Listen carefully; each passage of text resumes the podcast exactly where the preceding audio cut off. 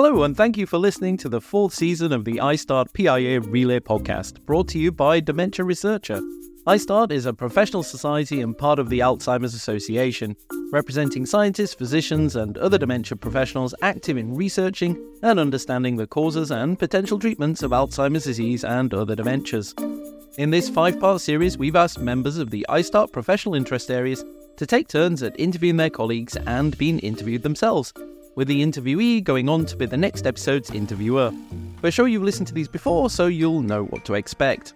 We'll be releasing one of these podcasts each day in the build up to the Alzheimer's Association International Conference, which this year takes place online and in Amsterdam. So sit back, turn up the volume, and be ready to hear about these individuals' amazing research fields, the work of the peers, and just what you can expect at this year's conference. Thank you for listening. So, hi everyone, and thanks for tuning in. Um, I'm Beth Eyre, and I'm a PhD researcher um, at the University of Sheffield. Um, I'm the student postdoc executive committee member of the Vascular Cognitive Disorders Peer. Um, and today I'm delighted to be talking with Dr. Dave Cash. Um, hi, Dave. Um, so, Hello. welcome. Very excited Thank to have you, you, here. Great to be here. Thank you. So, could we? I start by asking you to kind of introduce yourself um, and tell us which peer you're involved with. Yeah, uh, my name's Dave Cash, as, as we've just discussed. I'm uh, at the uh, UCL Dementia Research Center at the Queen Square Institute of Neurology. Uh, and uh, I've been involved with the neuroimaging PIA for a little over two years now. So I, I am I started as as education chair, and uh, this year I'm vice chair. And as we flip through AIC, uh, I'll become the chair of the neuroimaging PIA um, just after AIC ends. That's exciting to be talking with the uh, incoming chair. Yeah, well, you know, it's it was. I have to admit, like there were many years when I would kind of attend the neuroimaging PIA meeting, and it seemed like there were so many rock stars who were who were kind of leading the committee and doing all this, and I'm like, how how in the world will I ever you know make it in there? In fact, I. I put my name forth one time, and I looked at the list of competitors uh, for for the position I put myself up. Oh, no chance. But uh, the second time around, it, worked, and I and I got uh, voted education chair. And it's been it's been a lot of fun the last two years. Met a lot of great people and made a lot of new friends. It's really cool that you've done like a number of roles um, within the executive committee. Um, it's kind of something must be good for you to kind of stick around, right? Well, yeah, yes, but um, the way that the neuroimaging PIA uh, committee works is if you go to education, you go to vice chair and then chair and then past chair. So uh, I won one election, but I don't know if I would have won three more if that was the case. But I, I really think it's a good idea. I know a lot of PIAs do this where they kind of have people looped in as a progression to kind of keep handover really and continuity really good. And, and it definitely has worked in our case. I've, I've really um, learned a lot from the, the two chairs, the past chairs I've been interacting with. Um, well, well, three. So, so Betty Tijms was the past chair when I came in, and I've got to work with Renaud La Joie for a couple years, and that's been a lot of fun. And uh, Laura Vissa, at, who's who's now at Lund University, has just been such a great help. She's put so much really nice structure down uh, that I just take a lot of what she does and uh, do it again, and I look like I'm doing something rather competent when it's really a, a lot. A lot of it's been down to Laura's excellent organization and and setup. That's awesome. Um, it's really exciting to kind of hear a little bit about the the PIA, but I'd kind of like to, and I'm sure the listeners would also like to know a little bit about like yourself and your research. So, what is kind of like your research area, and um, kind of how did you come into dementia research? I guess. Yeah, so um, my research uh, primarily centers around uh, imaging biomarkers, uh, mainly structural MR, uh, diffusion weighted MRI, and, and various forms of PET, and particularly in the preclinical stage of Alzheimer's disease, where there are no obvious or apparent symptoms, uh, but there is evidence of underlying pathology. Um, and, and here at UCL, we use uh, a few studies for that. So we work a lot with the, uh, the worldwide dominantly inherited Alzheimer network, um, where UCL is both a site and we also do various um, research and analysis with the data collected across the, the entire world.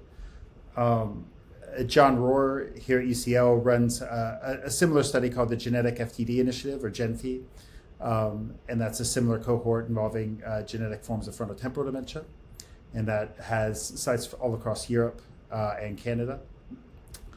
And uh, finally, more on the sporadic late onset form of disease, uh, another neurologist here at UCL, John Schott, has worked closely with the National Survey on Health and Development uh, to do the first neuroimaging study of this 1946 uh, birth cohort. So this is a really exciting cohort to work with. It's all individuals born from all over Great Britain uh, within one week of each other in March 1946. So uh, our standard deviations of our age demographics are remarkably low in that study. Um, and we've now scanned over well over 600 non-impaired participants as part of this study. We have lots of different um, MRI modalities and, and PET modalities. Um, and amongst those studies, what I particularly focus on is, is longitudinal changes, tracking longitudinal changes within a patient over time, uh, particularly how we can use that information for, for uh, from these studies to think about how we can design clinical trials better, um, use them as endpoints in, in clinical trials. Because if we can make clinical trials as efficient as possible, we can make decisions quicker. If, it, if the drug's clearly not going to work, we can stop putting all that time and investment on that and, and all the disappointment that will lead into. Um, but also, when we find drugs that are successful, like we've had with recent therapies, uh, maybe we can get these drugs um, through the approval process um, with the same robust statistical evidence, um, but get them to patients sooner. Um, as for how I got into dementia research, actually, my, my first foray into it really was a, was I would say it was a bit of a failure. Um, I came from the states uh, to do a postdoc, and it was far more about novel image processing methods for segmentation and, and analysis, and it just it just wasn't a good fit for my skills. Um, but fortunately, I had two supervisors at the time who were founding a, a, company on how to provide imaging analysis for clinical trials. So they spun this company out, and I moved over there and worked uh, at that company for about five years. And, and there's where I really found my, my love for dementia research and, and what I wanted to do. So I I was setting up imaging trials with uh, AD trials in particular, um, understanding all the issues about what evidence was going to be needed to, to gain approval for a drug, uh, the challenges with coming running multi-site ADU trials that involved imaging, um, and just in, the incredible massive impact a successful drug was going to have. Um, so I was. I realized that yeah, this is the sort of area I want to work in, like this kind of space. And um, I was really fortunate that I as part of my, my first postdoc and, and at the company, I had a lot of time to, to interact with uh, Nick Fox and, and Sebastian Ourselin. And uh, there's an opportunity to come back and kind of work between the Dementia Research Center and a, and a group of computer scientists and medical physicists at UCL called the Center for Medical Image Computing, where I'm trying to work about how we could get these really great discoveries in machine learning algorithms for, for imaging uh, implemented over into clinical research. So that that was my journey. It's it's not the sort of conventional kind of postdoc to to investigator route that that tends to be uh, the the story. I think it's interesting because I think a lot of people now just don't have that conventional route in, and I think yeah. it's important for people to hear that anyone who's interested in your peer or the peer that I'm part of is you don't have to kind of have that straight linear direct route in. There's lots of different ways you can get into and get to the stage that you're at. So that's super exciting. Um, so kind of just to follow on that, you sound like you've worked on lots of different studies. Um, do you have like a favourite study? And if you do have a favourite, can you tell me why? oh my goodness, it's like asking to pick between children. Um, I, especially because um, I think I can, add, you know, just like with with uh, children, I can pick out particular things that I like best about them. Um, so, uh, you know, I was I was involved uh, on the ground floor with uh, GenFI and and 46. So the GenFI's um, study, I did a lot of effort really setting up both the, the data capture and the, the data collection. Um, with the 46 study, we use a, a combined PET-MR scanner, which is um, a very interesting device, but it, it comes with its own logistical challenges and, and things like that. So uh, it's been really fun figuring out how we can make the most use of that scanner um, and the data we're collecting on it. and DIAN was the first study that I came back to the DRC to work on, and I've been involved with that one, you know, pretty much since I began here. So, um, I guess you could say that's the oldest child in in the um, in the analogy. So. Uh, I would say that those three are probably my favorite studies because I work the most with with those um, day in and day out. But yeah, there there have been other studies along the way that I've I've had time. Those are other people's kids. Um, nice enough, just not mine. so I know you've already kind of mentioned some of the the work that you've done, but what like in your research field um, what are some of the hot topics and more, most exciting areas in the field at the moment yeah, that's that's a that's a great question, and uh, because we have so many tools to work with, we we have a, a lot going on with imaging. Um, I think first off, I'd, I'd talk about since we're able to capture a three dimensional image uh, of the brain at various stages of the disease. Um, it's being really investigated, lots of different modalities at the same time to understand sort of spatial heterogeneity, vulnerability of, of the disease process, which brain areas are more vulnerable than areas. Um, and we have a lot of uh, data driven disease progression modeling techniques uh, available now, like uh, the SUSTAIN model created here at UCL by Alex Young and, and Neil Oxtoby.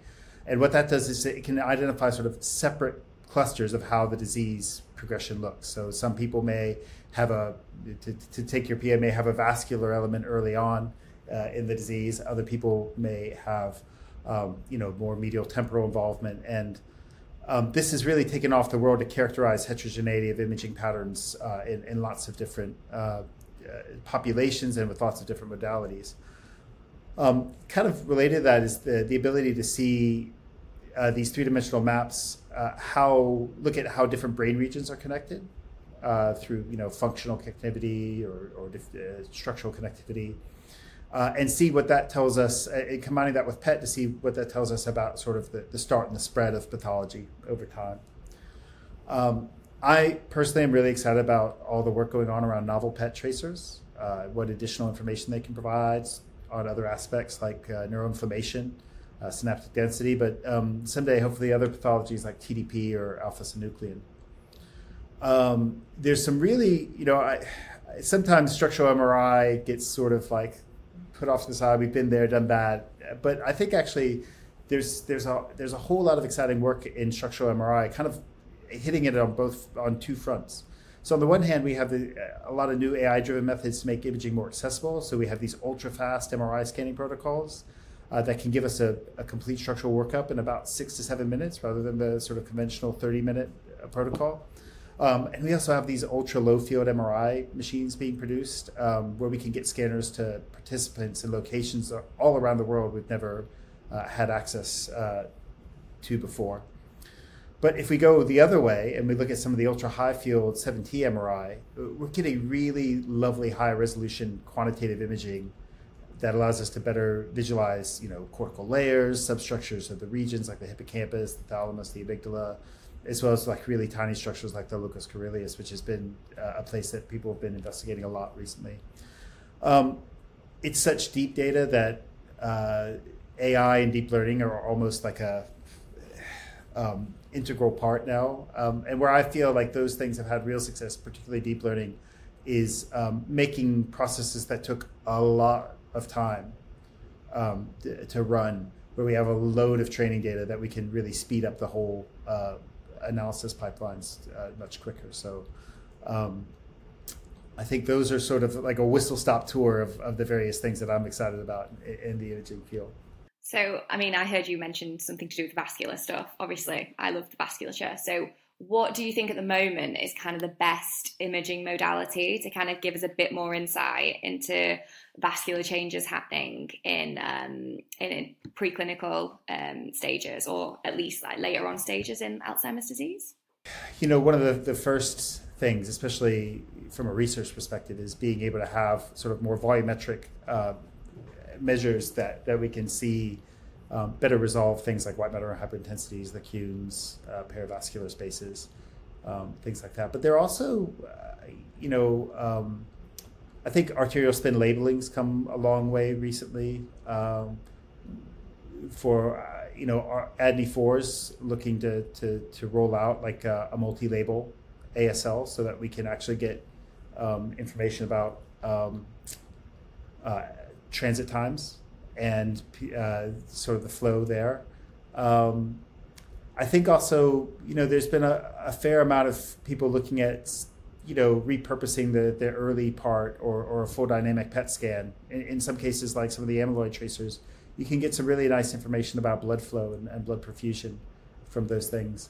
Uh, and um, I think the other thing that I've really been interested in looking at is some of the um, the 4D flow uh, techniques that are coming out of Wisconsin and other places where we can get a bit more information about uh, about the blood flow itself, rather than this sort of secondary proxy information.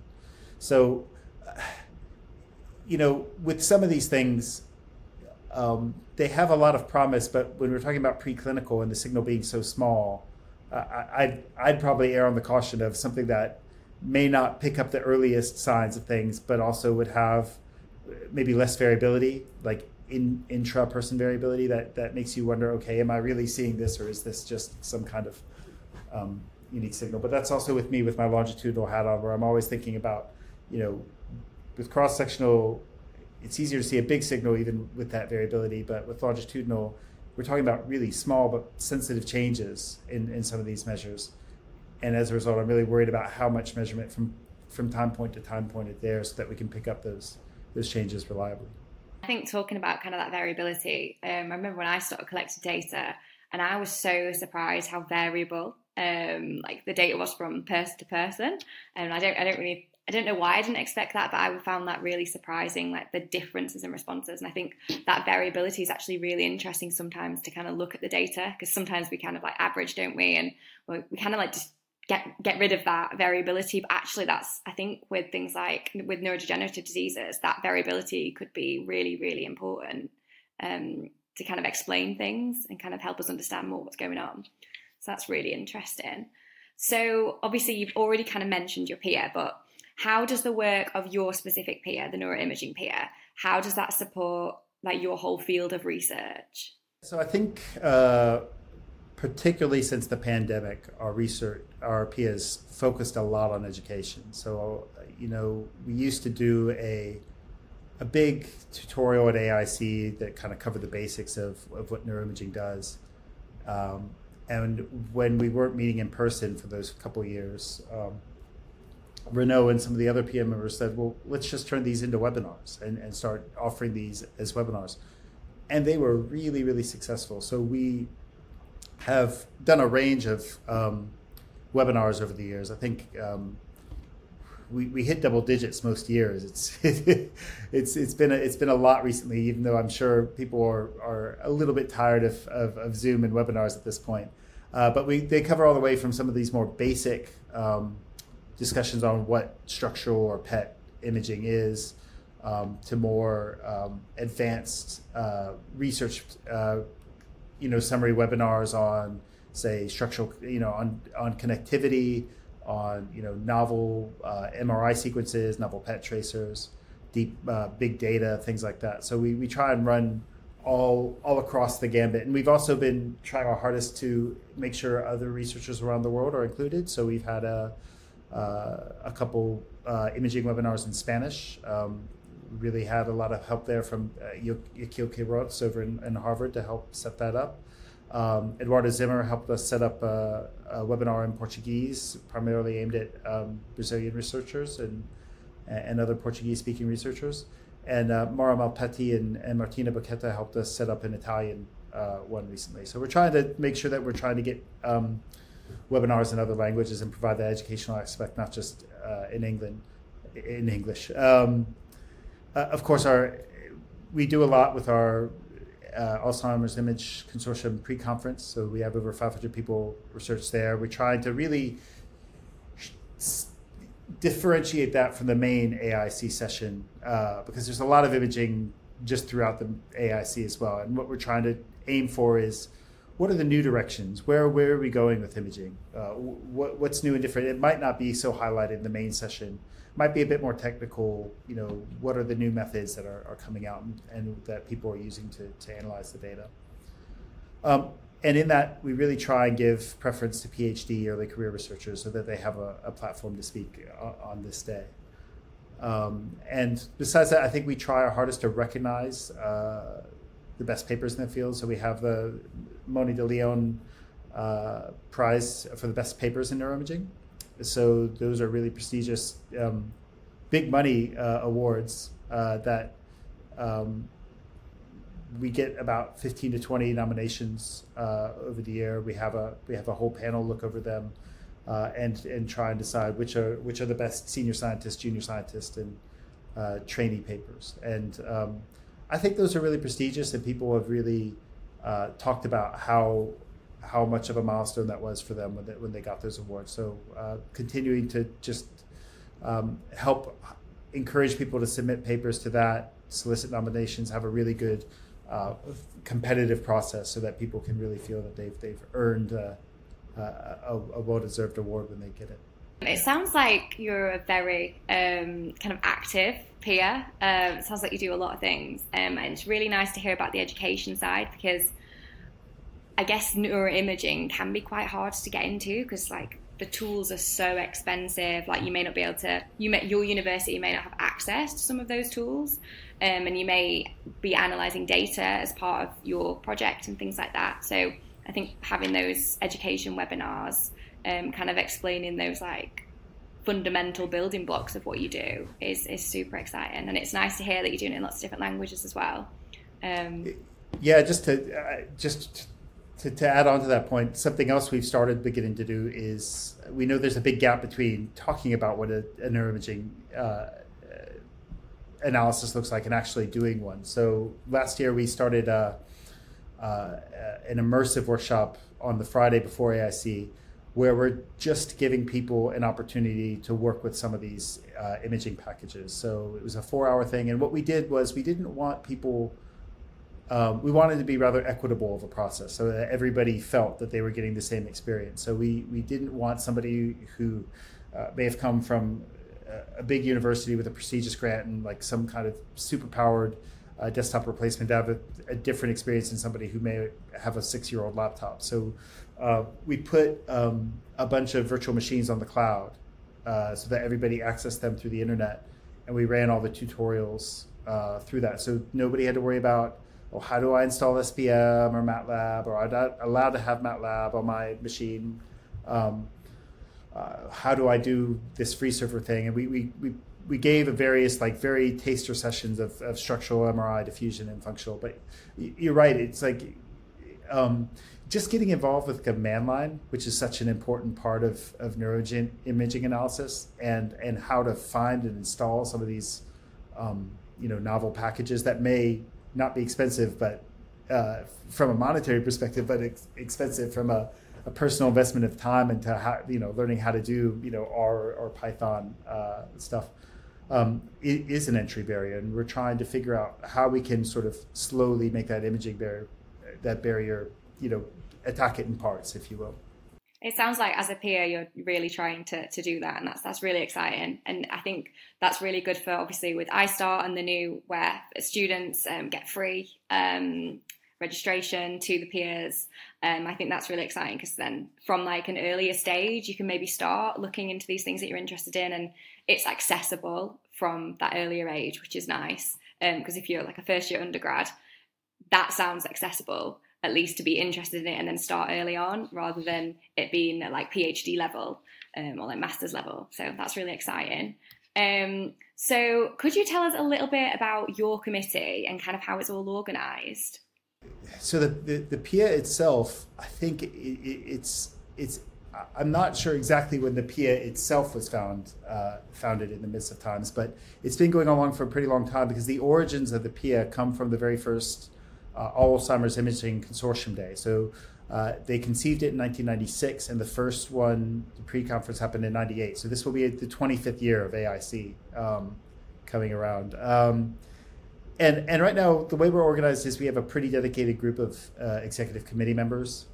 Um, so first off, as we talked about before, we have a lot of educational content. So we, we have not one just one educational chair, but also um, the educational trainee who's helping out. And, and last year, um, uh, we had Tobey Betthauser running the education chair and Tavia Evans, who is our trainee, and it wouldn't have. It was just so much work now.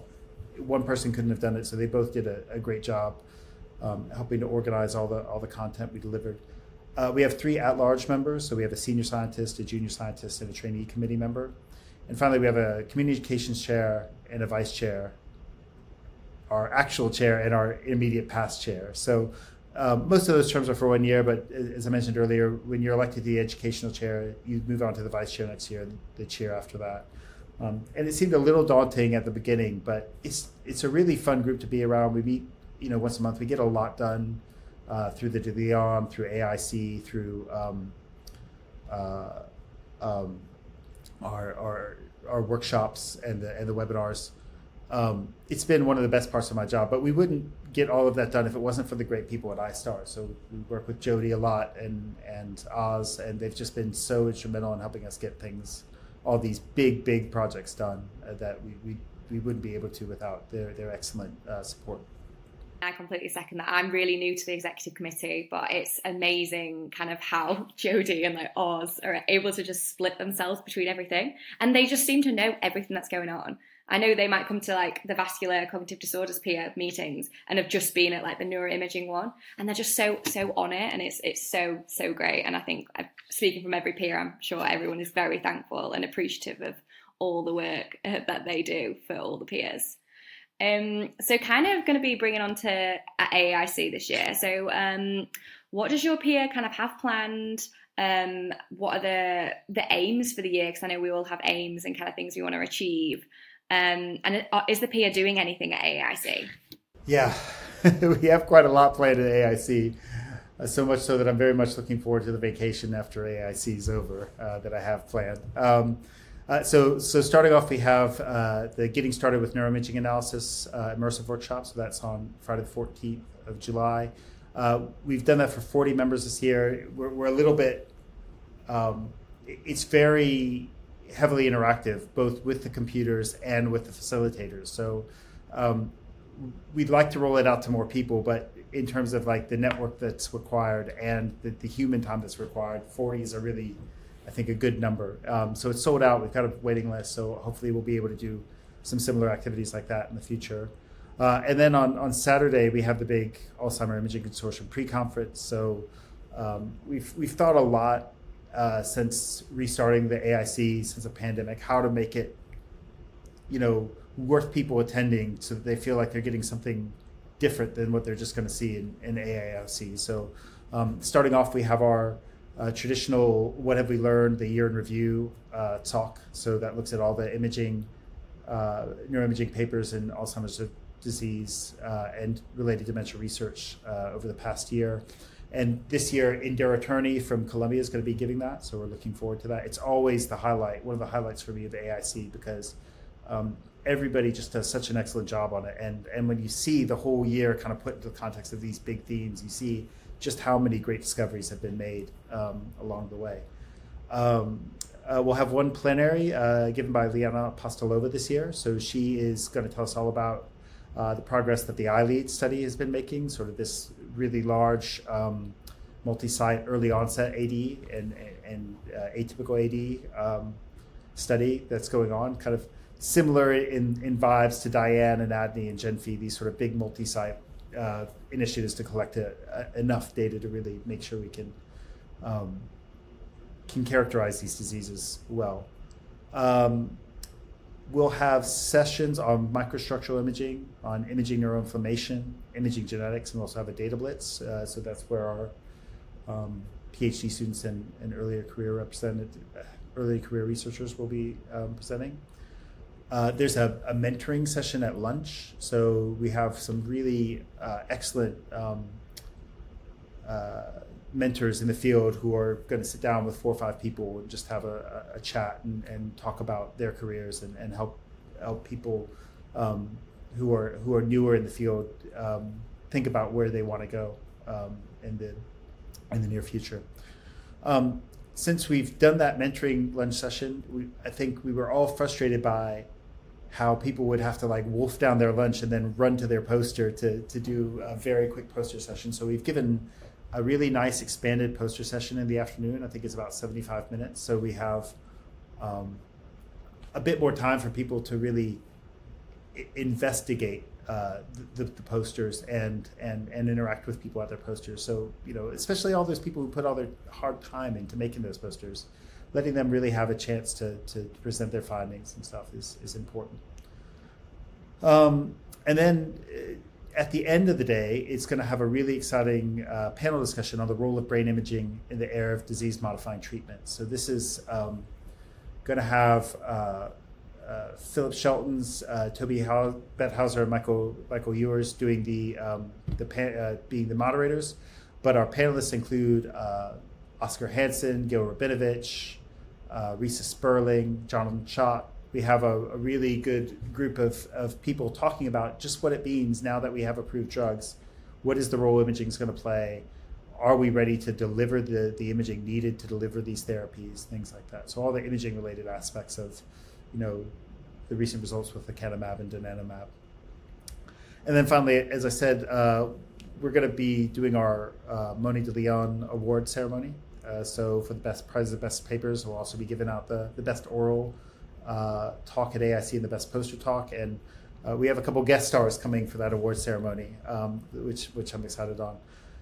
And then after we have a chance to breathe and get into the actual start of AIC, um, we have a featured research session on the role of neuroimaging in the in the area of anti-amyloid therapy. So again, talking about um, sort of where imaging, so kind of expanding upon the panel discussion what are the opportunities for imaging uh, in research and, and, and clinical uh, practice. Uh, and that's going to be happening on Wednesday, the 19th of uh, July. So ha- have a couple of days where you can do some non imaging stuff if you want to find out more about that, and then um, come back to us for the FRS wow, you are definitely going to need a holiday after that. Um, I was just like, you just kept coming with it. That's, that's so cool. I think it just shows kind of what an active PIA you are. Um, so that's super exciting. Um, I'm really sad that I'm not going this year. I feel like I would have loved some of those oh, things. No. Yeah, yeah, I know, sad. But I've been to a couple of conferences, so I, I can't complain. Um, but will you be presenting anything at all? Yeah, so I'll be uh, presenting at the FRS. So it's kind of a, um, a my remit was to talk about when trajectories are uh, deviating from abnormal. So thinking about all the elements that go into that, you know, if we're talking about, uh, you know, PET, obviously that deviates much earlier than than some of the structural MRI measures, uh, but also, you know, the heterogeneity that can arise. And, and one thing in particular is, you know, in preclinical AD, you know, vascular factors are a really interesting, half independent, half part of the disease kind of, of process. So um, you can't really talk about deviating from normal unless you kind of have a better understanding of what normal is and how variable how variable normal is itself. So thinking about what just we mean by trajectories deviating for, from a normal range. Well, everyone, if you're listening, uh, don't forget to go and see Dave at the Focus Research session. Um, so, unfortunately, it's nearly time for the end, but I do have one final question. Um, so, why should all of our listeners sign up to your PIA? I would say that you know imaging's been at the heart of many discoveries in dementia research over the past 20 years, and it's not slowing down because we have new techniques, new modalities, lots of new directions to explore, new populations to explore them in. You know, so that we're finally getting um, data and, and people who have been overlooked in the past um, is, is, really important.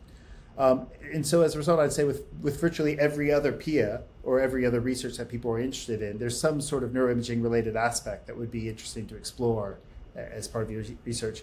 And finally, you know, something you mentioned earlier about, you know, summarizing these things and trying to mask out the variability. I mean, these are beautiful images. Don't just look at a number coming out of a spreadsheet or report. Just assume, oh, that's FreeSurfer. That's just a number that I, I don't need to understand. It, look at these images. Really see what they have to offer because there's a lot more than just just a single number. And so I think uh, understanding a bit more about what the images can and can't do, and and what they're really saying about the disease is is important. And kind of what like I'm an ECR, so I guess I'm trying to see it from an ECR point of view. What do you think that ECRs can gain from joining your PIA?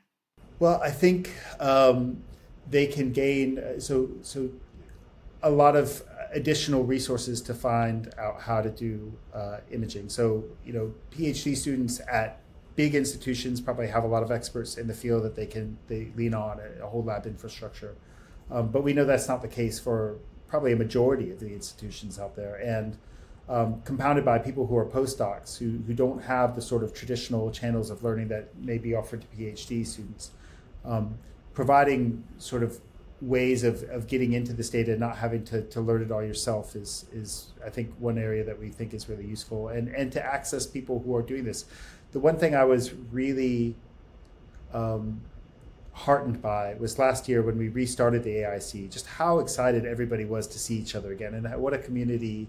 And I think, you know, it, from my biased viewpoint, um, I um, uh, a rather tight knit, inclusive community it is, so that people are really excited to, to see each other, talk about their research, talk about their findings, get get along well with each other. But you can pick up a lot of skills. So you know, if even if it's just learning how to interact with a command line, that's an important skill that can take you a lot of ways. But um, you know, with the opportunity to to do a lot of imaging now in, in Python and R, if you want to learn more about data science learn more about uh, statistical um, analysis and some of the interesting um, statistical challenges that imaging throws out at you, those skills can be applied in lots of different directions. So we see a lot of um, genetic analysis come to imaging, a lot of imaging analysis go to other techniques and, and uh, places there. So um, you're not just learning how to do one thing that puts you in a dead end, you're, you're opening up a whole new uh, area of skills that, that can help you no matter if you stay in dementia research or, or you move on to other different fields that sounds awesome. I think it really, you really just kind of showcased all the exciting things that your PIA are doing, um, how exciting it is for the ECRs, um, and all the skills that they can gain from it. Um, and I guess these days in research, you, can't really just do one thing. And I guess that's kind of what your PIA is, is looking into. Um, you're, you're, giving people the, the opportunities to be able to learn some of those really technical and really hard um, analysis pipelines. Um, so that's super exciting. Um, but thank you so much, Dave, um, for taking the time to join us today. Um, and thank it's you so much. It's been an absolute pleasure. Thanks so much. Yeah, no, I've really enjoyed it. Um, and thank you everyone for listening. Uh, so you can find profiles on myself, Beth, and my brilliant guest, um, and information on how to become involved in the in ISTAART on our website at the dementiaresearcher.nihr.aso.uk and also at um, the alzheimer's.org ISTAART. So again, I'm just Beth, I'm Beth, and you've been listening to the Relay podcast from Dementia Researcher and the Alzheimer's Association. Um, so make sure you hit subscribe on YouTube or your favourite podcast app to ensure you don't miss any episodes. Thank you very much.